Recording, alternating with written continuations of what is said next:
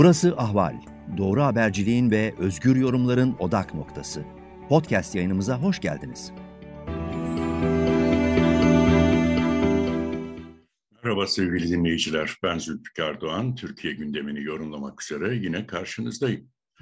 Kamuoyunda dezenformasyon yasası olarak bilinen AKP ve MHP'nin ortaklaşa teklif ettikleri basın yasası değişiklikleri Adalet Komisyonu'nda kabul edildi ve önümüzdeki haftadan itibaren genel kurul gündemine gelecek muhalefet partilerinin e, sansür, susturma ve sindirme yasası olarak nitelendirdiği 3S yasası olarak tanımladıkları düzenlemelerle internet medyasına, sosyal medyaya, bu medyada yapılan paylaşımlara, e, basın kuruluşlarına çeşitli kısıtlamalar ve sınırlamalar getiriliyor.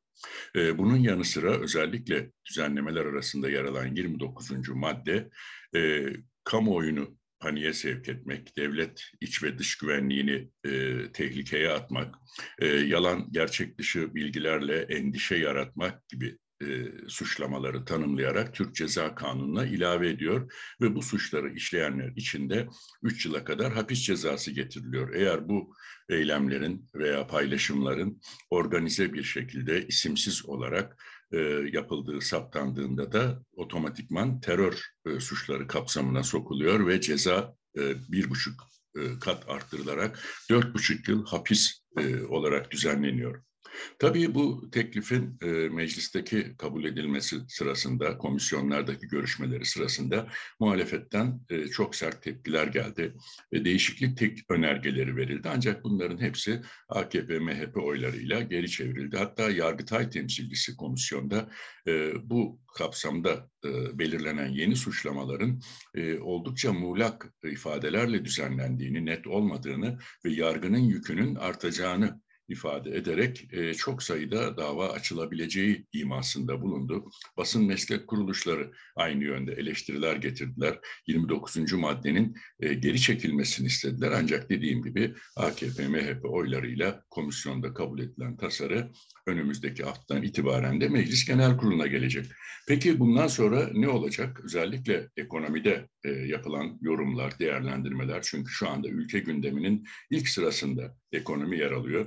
Bu konuda Cumhurbaşkanı Erdoğan e, hayat pahalılığını, ekonomideki sıkıntıların varlığını e, bildiklerini ifade ederek e, tablonun çok da iç açıcı olmadığını kabul etmiş olsa da e, diğer taraftan bunları dile getirmek, bunları e, kamuoyuyla paylaşmak, buna yönelik yorumlar, değerlendirmeler yapmak e, bu yasa yürürlüğe girdikten sonra bir anlamda suç haline gelecek. Çünkü daha önce bunun örnekleri vardı. Bankacılık Düzenleme ve Denetleme Kurulu e, 30'a yakın gazeteci hakkında e, yaptıkları yorumlar nedeniyle suç duyurusunda bulunarak dava açılmasını istemişti. Aynı şekilde Türkiye İstatistik Kurumu e, bağımsız akademisyenlerin oluşturduğu enflasyon araştırma grubunun yayınladığı verilerle ilgili suç duyurusunda bulundu ve dava açılmasını istedi. Şimdi e, bu tamamıyla e, yasa kapsamına alınıyor. Dolayısıyla yapılacak yorumlar, değerlendirmeler, e, ekonomiyle ilgili uyarılar e, doğrudan e, suç gibi işlem görecek. Tabii bunu siyasi alana da yaygınlaştırmak mümkün. Örneğin e, bugün e, Merkez Bankası piyasa katılımcıları anketinin sonuçlarını açıkladı. Haziran ayı sonuçlarını açıkladı. E, Mayıs ayına göre endişeli bekleyiş daha da artmış vaziyette. Öngörülerde ve beklentilerde çok ciddi kötüleşmeler var. E, bunlardan bir tanesi enflasyonla ilgili e, beklentiler. E, 6 puana yakın yıl sonu enflasyon beklentisinde artış var. Daha önce yüzde 57 idi. E, bu yüzde 64'ün e, üzerine çıkmış durumda.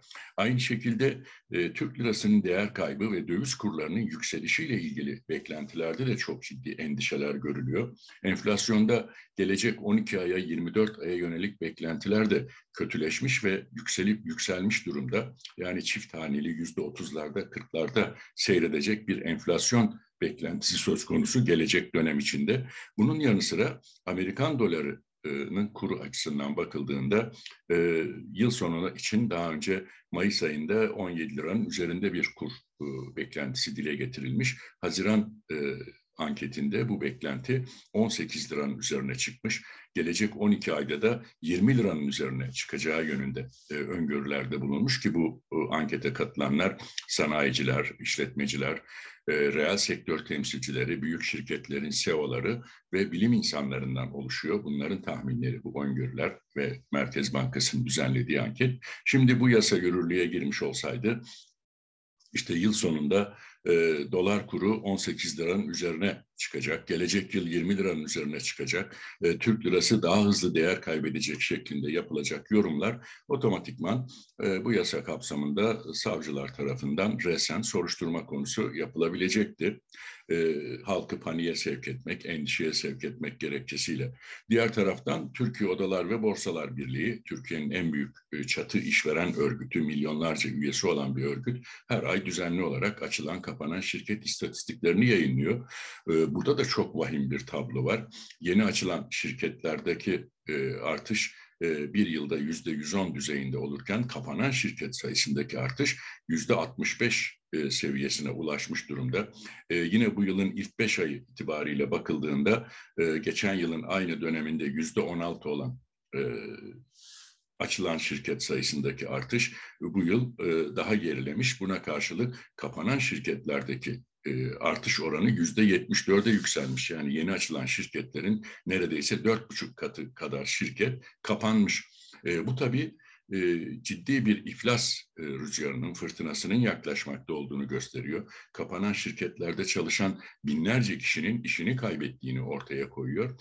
Bu Türkiye Odalar ve Borsalar Birliği'nin resmi rakamı Ticaret Sicili e, gazetesi verilerine dayanılarak her ay yayınlanıyor. Oysa e, benzer bir görüşü iki gün önce dile getiren TÜSİAD Başkanı ve TÜSİAD Yüksek İstişare Kurulu Başkanı'nın e, ekonomi çok kötüye gidiyor. Bilim insanlarından, deneyimli teknisyenlerden destek alın.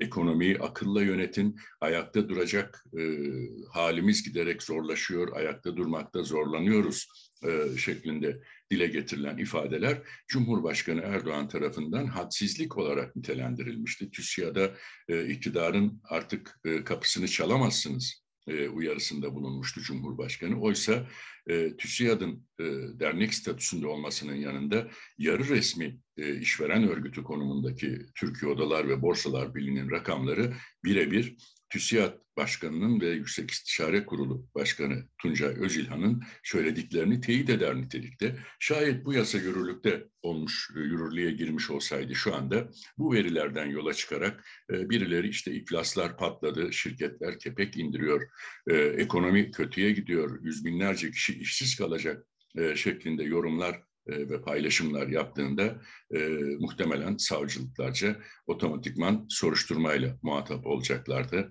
E, halkı paniğe sevk etmek, korku yaymak, endişe yaymak gibi suçlamalarla e, davalara muhatap olacaklardı.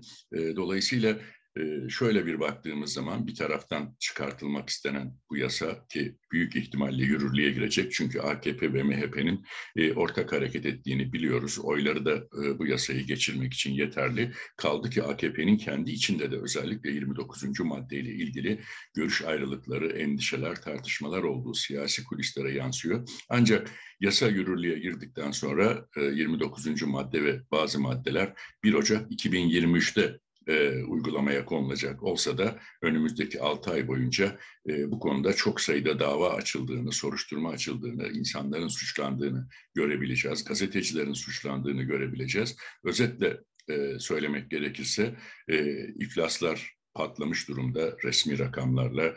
E, yine Merkez Bankası anketiyle endişeler, e, kaygılarda büyük bir artış var. E, beklentiler oldukça kötüleşmiş durumda ama bu yasayla bütün bunları söylemek bir süre sonra yasaklanacak ve suç kapsamına girecek. Bu da e, seçime giderken iktidarın e, bir takım gerçeklerin üzerine örtme e, çabasının e, bir somutlaşmış hali, bir yasal kılıfı olacak. Böyle bir tabloyla Türkiye ekonomisini, siyasetini tartışarak, siyasi mücadeleyi yürüterek e, bir seçime e, gitmeye çalışacak. Ama dediğim gibi tablo hiç de iç açıcı görünmüyor. Ben Zülfikar Doğan, Ankara'dan sizlerle paylaşacaklarım bunlardı. Yeni bir yayında tekrar bir arada olmak dileğiyle, hoşçakalın.